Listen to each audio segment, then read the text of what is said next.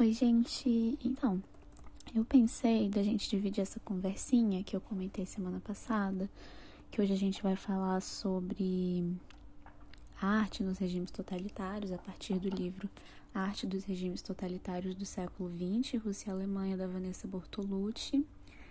E eu pensei da gente dividir isso da seguinte forma. Primeiro a gente fala do prefácio pelo Luciano Migliaccio, que ele vai falar sobre a obra de arte na era da sua reprodutibilidade técnica.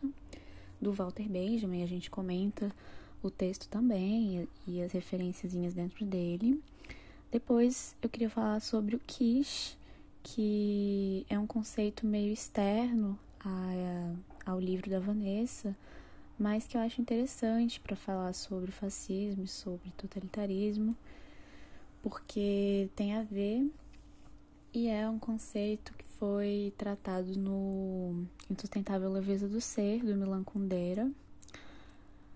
Aí depois que a gente sai disso, a gente volta pro livro, fala do caso da Alemanha nazista, fala do caso da União Soviética e depois a gente conversa um pouquinho.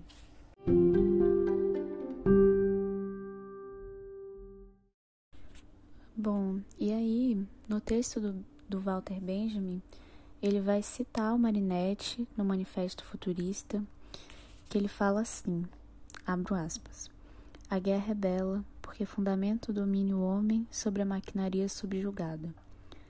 A guerra é bela porque enriquece um prado florescente com as orquídeas de fogo das metralhadoras. A guerra é bela porque cria novas arquiteturas, como a dos grandes tanques, a da geometria de aviões em formação, a das espirais de fumo de aldeias a arder e muitas outras. Lembrai-vos destes fundamentos de uma estética da guerra. Fecho aspas. Então, o que o Marinetti está falando aqui não é sobre a moral da guerra. Né? O, o texto dele não seduz a partir de um ponto de vista da moral, mas de um ponto de vista da beleza, da estética e da percepção. E o Walter Benjamin, nesse texto dele que a gente está comentando, ele vai se atentar para isso. E ele vai associar esse movimento de estetização da guerra e da política, que inclusive ele marca como uma das principais características do fascismo, é, mas ele vai associar isso como uma vontade de recuperação da percepção estética. Restauração de uma percepção que vinha sendo perdida a partir do processo de reprodutibilidade em massa. Mas daí, olha só que interessante o que o, o Benjamin vai falar nesse texto. Que esse processo está na mais estreita relação, abro aspas, com os movimentos de massa dos nossos dias. Fecho aspas. Então, e daí eu acho que a gente já pode encerrar esse primeiro segmento falando sobre o texto do Benjamin e o prefácio do Luciano Migliaccio, porque senão vai ficar muito longo também mas eu acho que o principal já foi dito, assim, que é essa era da reprodutibilidade técnica ligada a um movimento de massas e ligada a uma perda da percepção estética que talvez funde uma necessidade de restauração e, e que isso começa a ser compensado em outros âmbitos, né? Dentre eles, da estetização da política. Né? E daí a gente. Esse é todo o propósito desse app, na verdade, a gente pensar na a relação do fascismo com esta estetização política. Então, e daí para pensar o Kish, eu pensei que a gente pode falar do Insustentável Leveza do Ser, do Milan Kundera, que é um romance filosófico que se passa historicamente durante a Primavera de Praga. Né? Inclusive, depois de escrever esse livro, o Milan Kundera foi exilado, porque ele escreve filosoficamente sobre coisas que historicamente, de fato, ele testemunhou, assim como é o caso do Walter Benjamin, né?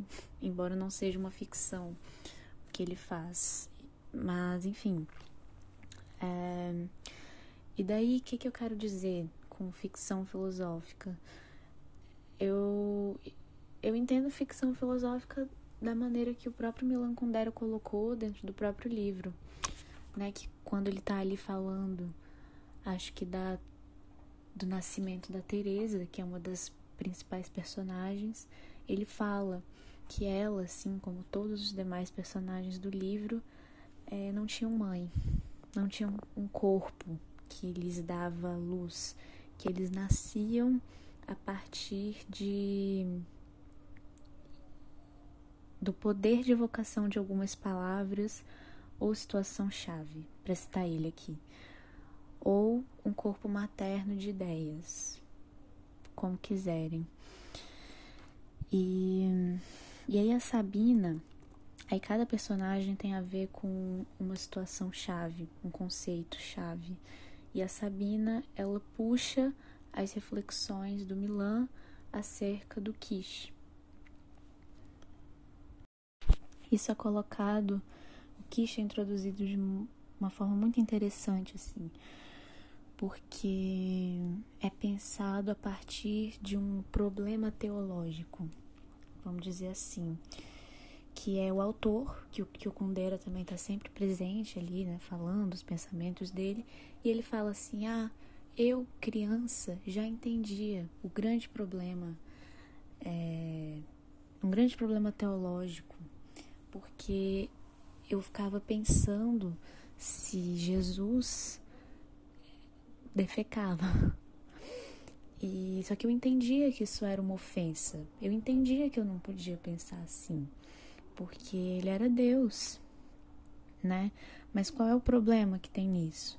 Porque ou ele tem intestinos e ele defeca, ou ele não tem. E aí o humano não se parece com ele. Né? Os homens não se parecem com ele, mas os homens foram criados à semelhança dele.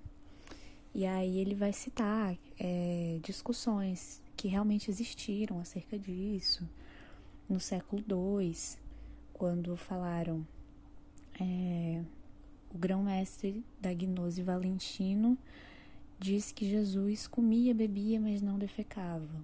Ou então, no século IX, o João Escoto Erígena, é, que falava que no Jardim do Éden existia coito, mas não existia hesitação que o Adão podia mexer o membro dele assim como mexia um braço, né? Não havia lascívia.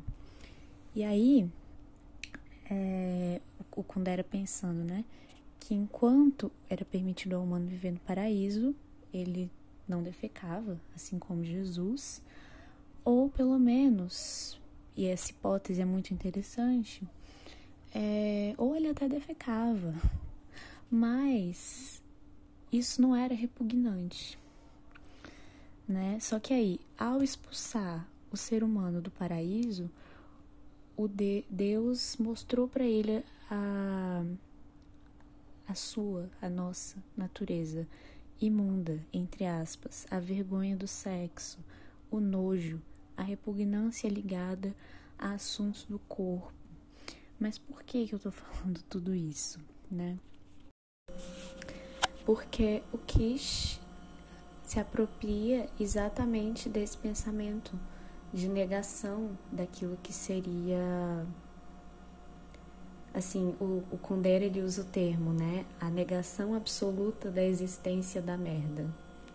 Tipo assim, porque seria a negação dos aspectos negativos do ser humano, né? Mesmo dos aspectos negativos ideologicamente, vamos dizer assim, seria negar aquilo que seria suscetível a uma crítica ou a uma dúvida.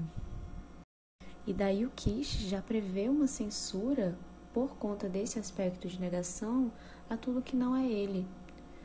Ele, o Kish, embora também possam existir N tipos de Kish Né? O Kundera tem uma relação mais direta no livro com o quiche soviético, mas ele fala também no livro que pode, pode existir também o quiche feminista, por exemplo, porque o quiche, na verdade, é qualquer ideologia que você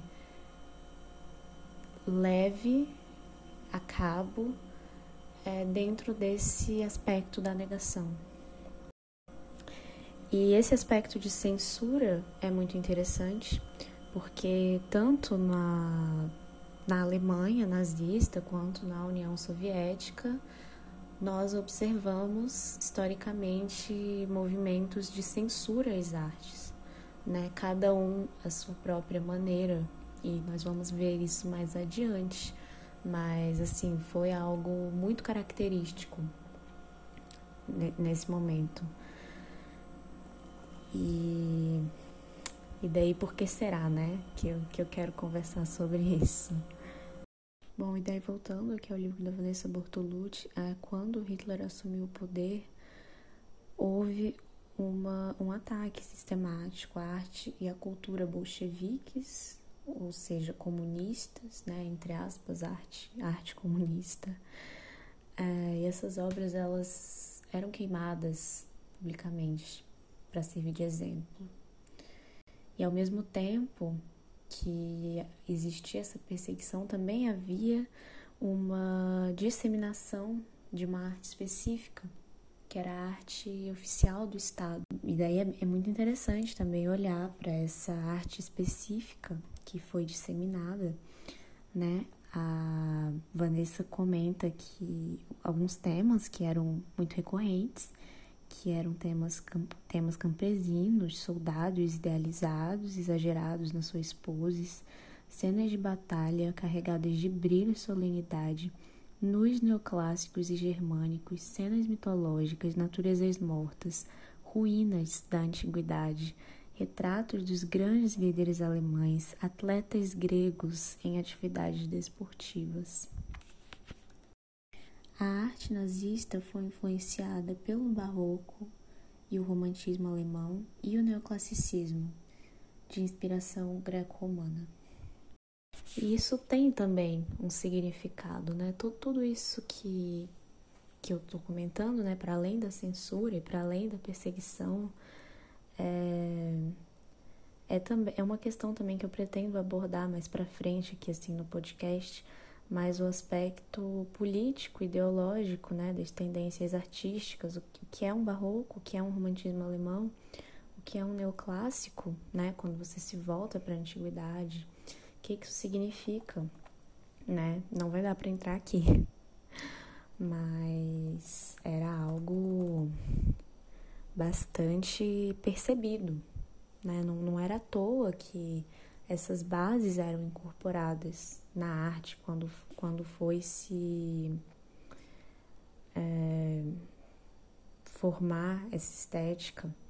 Né? Inclusive, o, o Hitler comenta o seguinte, que o Hitler admirava um compositor romântico que era o Wagner, Richard Wagner. E ele se inspira esteticamente nessa figura e tal, e o Wagner atribui à arte, o artista, um papel bem privilegiado, assim.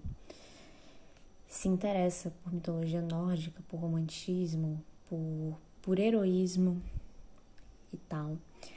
E o Hitler fala o seguinte, que só quem compreendesse o Wagner poderia compreender o nacionalsocialismo ou seja, o nazismo, né? Então, essa estética formulada pelo Hitler se apoiava muito fortemente na antiguidade clássica, só que isso também era mesclado a, ao militarismo, a figuras militares. E, inclusive, a Vanessa Bortolucci fala que essa coisa toda do braço esticado para o alto, como saudação do partido, também é uma referência romana.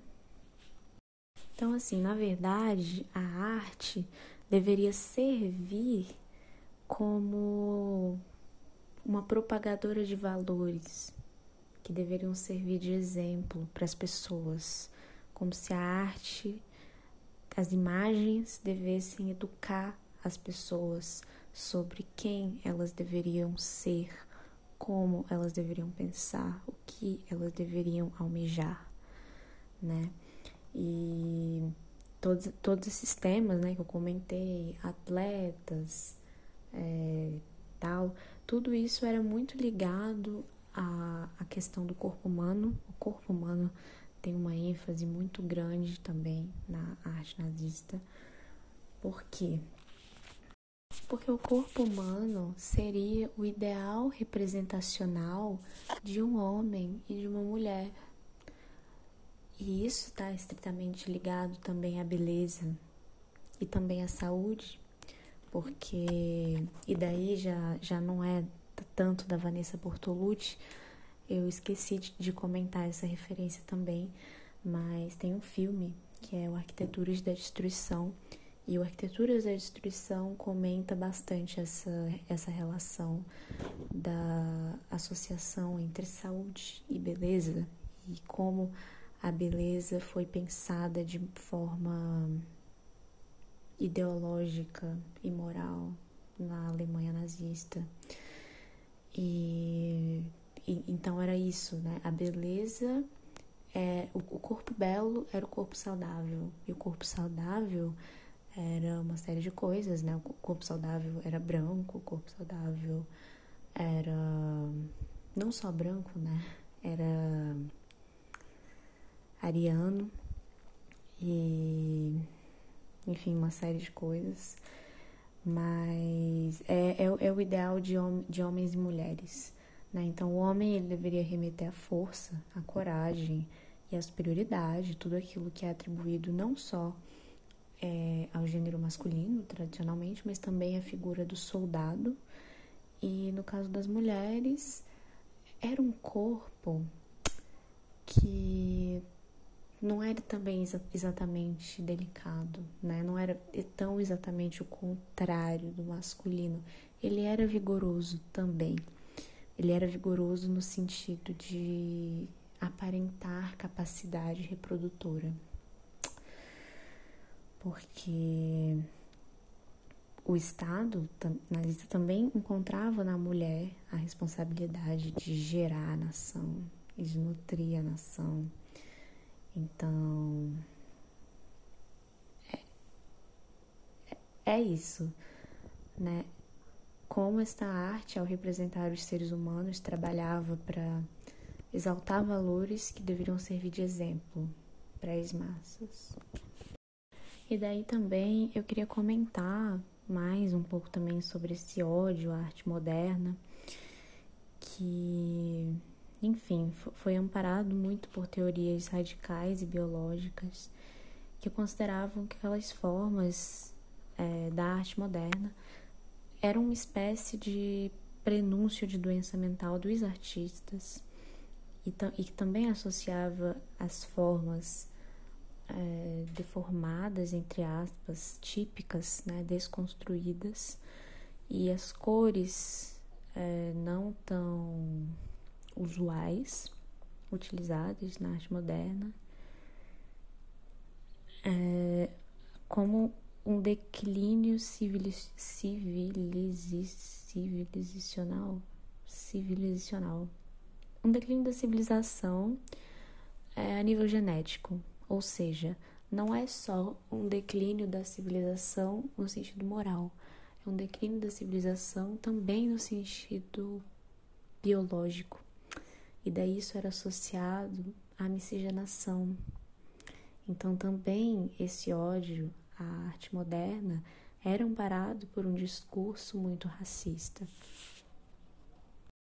Bom, e aí no caso da União Soviética, é, após a Revolução Russa, começou a se discutir muito a questão do que seria uma arte propriamente proletária, né? Porque a arte deveria ser repensada segundo a nova organização social, ou seja, com ênfase no proletariado. E então foi essa assim a discussão. E aí na primeira fase, após a revolução, houve uma simpatia do governo soviético com relação aos artistas modernos, devido a, aí eu não sei se eu vou saber pronunciar esse nome, mas Lunatcharsky, que era chefe da polícia artística bolchevista. E daí foram inaugurados assim museus dedicados exclusivamente à arte moderna. Foram criados ateliês de artes livres. Várias medidas de incentivo à cultura e à liberdade artística, porque essa discussão também da arte proletária também estava associada a um discurso de contemporaneidade, né, aquilo que era adequado para aquele tempo, aquele novo momento, e, e também a, a, um discurso de novidade, né. Bom, aí a Academia de Belas Artes foi abolida e no seu lugar foi fundada foi fundado o Departamento de Artes, ISO, onde os artistas de vanguarda tiveram a oportunidade de se envolver com atividades, várias atividades institucionais. Bom, e daí, em 1917, foi fundada a Prolet Cult, que seria uma abreviação para Cultura Proletária, que era um órgão que se preocupava exclusivamente com a questão do que seria uma arte propriamente proletária. E eles acabam por estabelecer que a arte proletária só poderia ser criada pelo próprio proletariado. E então a arte passa a ser pensada não tanto a partir de questões plásticas, mas de questões sociais. E assim, isso não chega a ir contra os princípios modernos, a questão social, né? Porque também o modernismo pensava a arte como no centro de uma vida social e como instrumento privilegiado de linguagem. Também poderia ser um elemento estrutural, transformador socialmente. Porém, a Prolet Cult acabou por condenar a vanguarda pela percepção de que ela seria excludente e burguesa causa da sua origem europeia e da dificuldade de acesso analítico, né, assim, de interpretação. E a prioridade, portanto, deveria ser uma arte que fosse facilmente apreensível. Quanto mais apreensível, melhor. Bom, e daí, assim, mesmo depois da dissolução da Prolet Cult, essa ideia de uma cultura proletária e da e a questão da acessibilidade também continuou muito proeminente por mais ou menos duas décadas, a, a Vanessa Bortolucci vai afirmar, né? E, e daí, o que foi chamado de pintura proletária, o que foi considerada pintura proletária, foram os cartazes. Os cartazes eram chamados de pintura proletária e passaram a ser funcionar como um veículo da arte revolucionária. E os artistas então eram contratados para produzir uma grande quantidade de arte propaganda, vamos dizer assim, para todo o país. E e, e, e, olha, nossa, olha só que interessante. Isso também entra um pouco, eu acho, em sintonia com aquilo que a gente estava conversando da reprodutibilidade técnica, né? Aqui a reprodutibilidade técnica já estava sendo pensada, e daí essa arte, é, cartaz, era comercializada assim por um preço super acessível e era muito popular. Bom, mas daí, antes de tudo isso acontecer, teve todo aquele incentivo à arte moderna e foi nessa época que surgiu o construtivismo e o suprematismo, com Malevich, por exemplo. Porém, é, a produção artística era muito dependente da aprovação do Estado. Né? O Leon Trotsky, inclusive, escreveu no seu livro Literatura e Revolução que o lugar da arte naquele contexto era de, abro aspas, liberdade relativa sob a vigilante censura revolucionária, fecho aspas. Bom, e daí conforme essa liberdade artística foi diminuindo, a vanguarda também começou a desaparecer no estado e muitos artistas foram sendo exilados e foram surgindo grupos né, alinhados a esses propósitos revolucionários de, do interesse do Estado, né, grupos como a Associação dos Artistas da Revolução, e que era chamada de AKR ou AKRR, que era um grupo que travava uma espécie de guerra contra a vanguarda, que já havia sido banida pelo Estado desde 1922 e eles afirmavam que a obtenção do estilo tinha que ser dada pelo conteúdo, né? Ou seja, a arte tinha que ser pensada a partir do que ela significava e não a partir da forma. Eles chamavam isso de conteúdo profundo. E ele deveria ser obtido e lido através da forma realista. E por que um conteúdo realista? Né? Porque um conteúdo realista, uma forma realista, diminui as chances daquilo, da mensagem que o artista propõe ser desviada de qualquer forma, né? Seria é o que eles chamavam de incongruência ou mensagens dúbias de qualquer tipo. Ou seja, a arte deveria passar obrigatoriamente uma realidade específica e a realidade da propaganda soviética. Portanto, a arte moderna se torna assimilável porque ela trabalha de maneira polifônica, assimilando e até tensionando a construção de outras realidades. E daí a diferença entre o academicismo soviético e o academicismo tradicional, já que trabalhavam é, da mesma maneira em termos de forma, seria que o tradicional seria de origem burguesa e o soviético seria proletário, porque os propósitos eram sociais e ideológicos, né? Então, inclusive, o, o realismo socialista, realismo soviético, foi convencionado até mesmo de ser chamado de realismo heróico, porque trabalhava com um conjunto de valores que se propunham como revolucionários. É muito interessante pensar essa figura do herói nos regimes totalitários, né? Não só a figura do herói na figura do líder, mas a figura do herói no povo também.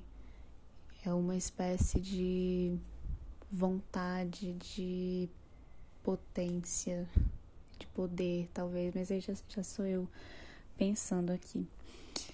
É, mas assim, sobre os temas também do realismo soviético, é, também tinha muito forte a questão do culto à imagem, né, o culto da imagem dos líderes, assim como na Alemanha, com a questão do Hitler, na União Soviética foi com a questão do Stalin, a imagem do Stalin.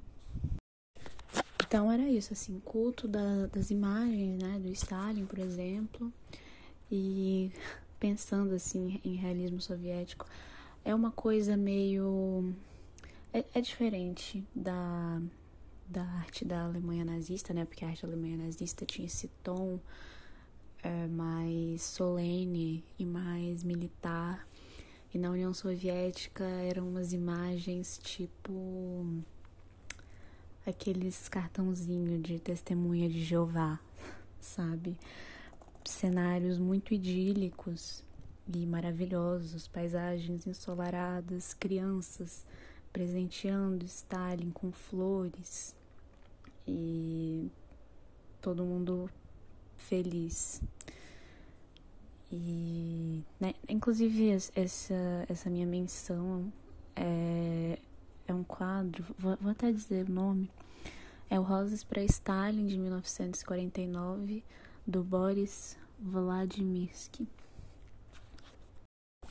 Mas assim, para além da utopia, também era algo que se propunha como educativa, né? Inclusive o Vlad, Vladimir Kemenov, que era diretor da galeria Tretiakov de Moscou e perito em realismo socialista, escreveu um artigo chamado Aspectos de Duas Culturas, em 1947. E ele fala que a arte soviética caminhava em uma direção apontada por Stalin em um movimento para frente, sadio, nas palavras dele, né? E também socialista em seu conteúdo e nacional na sua forma. Olha só, nacional na sua forma. Então,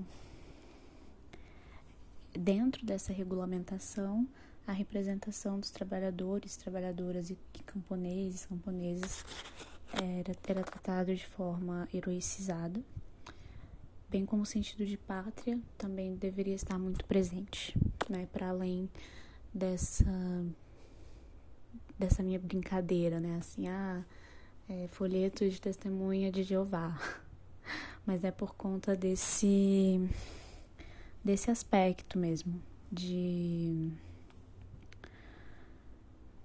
é, de, de sentido, de, de unidade que aquilo deveria ter né, para as pessoas. Aquilo deveria também não, não só educar as pessoas do, do que elas deveriam é, talvez almejar, né, como eu tinha falado lá no caso da Alemanha, mas educar sobre aquilo mesmo que elas estavam vivendo, sobre uma proposta de vida. Bom, daí é isso, né? Assim, eu acho que esse episódio já tá ficando muito grande. É, não falei tudo que eu gostaria de ter falado, mas acho que eu consegui falar bastante coisa, consegui trazer é, pontos que eu acho interessantes, referências que eu acho interessantes. E por que, que eu tô falando sobre tudo isso, né? Porque falar de Alemanha, porque falar de União Soviética, né? Nesse contexto de agora.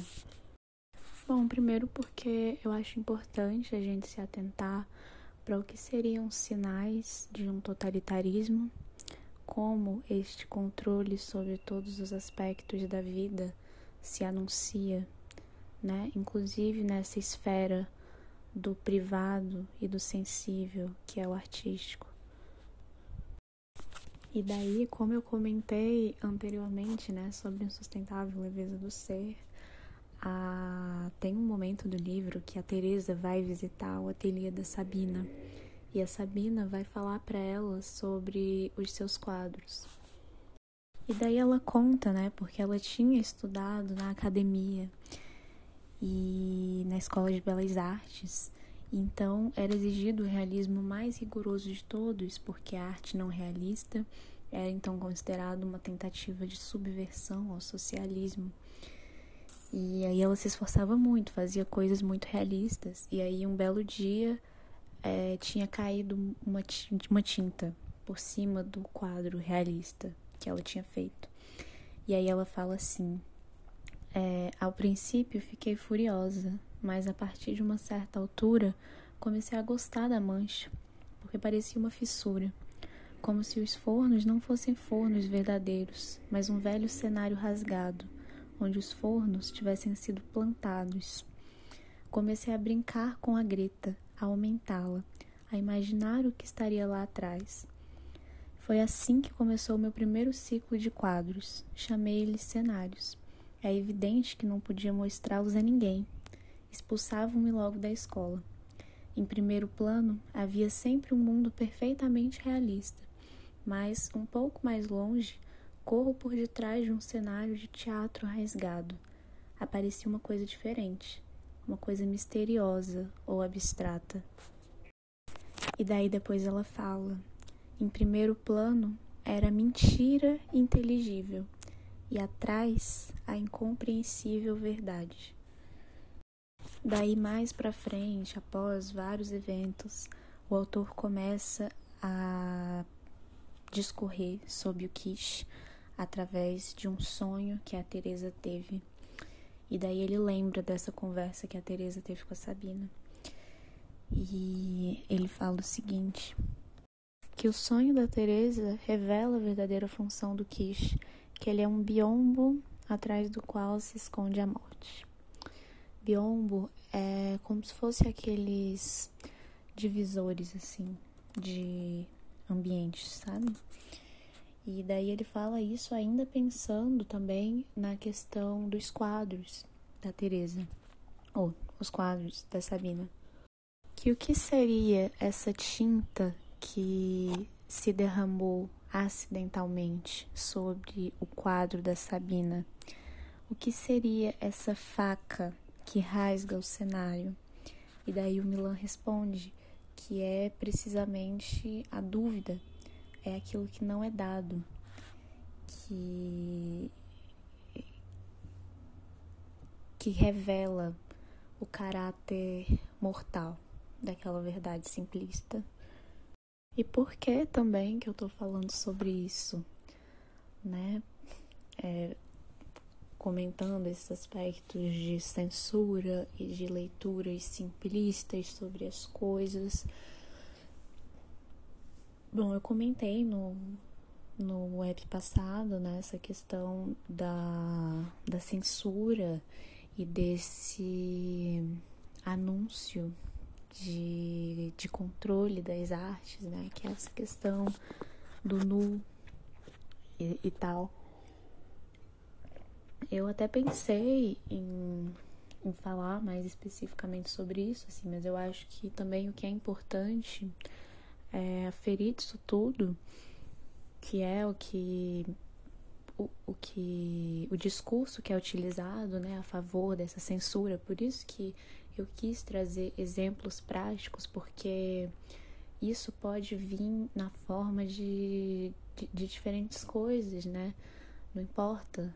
Pode, essa censura pode vir na forma de isto não é proletário, isso é burguês, portanto, portanto tira, enfim, pode vir de qualquer forma, né? No caso, a gente tem um pouco pensando no nosso caso, um pouco desse discurso religioso e da moralidade e de uma defesa de uma inocência, né? E assim, o nu na, na arte, na história da arte, não é algo exclusivamente sexual, né? E mesmo que seja, aquilo que é sexual também às vezes não é exclusivamente sexual, sabe? Essa é a questão. A gente precisa é, aprender a olhar para as imagens com um pouquinho mais de brecha, um pouquinho mais de dúvida, né? Essa é, eu acho que é toda a questão, assim. E desconfiar também do que esses, esses discursos extremamente simplistas, né? O que, o que há por trás deles, né? O que, o, que, o que acontece quando você duvida daquilo, né? Então, era isso, gente. Já falei muito. Muita coisa para pensar aí. Não sei sobre o que vai ser o próximo app ainda, não quero também é, estabelecer uma data, mas assim que eu pensar alguma coisa que eu acho que pode ser interessante de comentar aqui, eu eu surjo de volta. E, e é isso, espero que vocês tenham gostado, espero que não tenha ficado muito confuso. Eu sei que ficou muito longo, mas é porque não dava para tratar disso de forma mais simplista que isso, assim.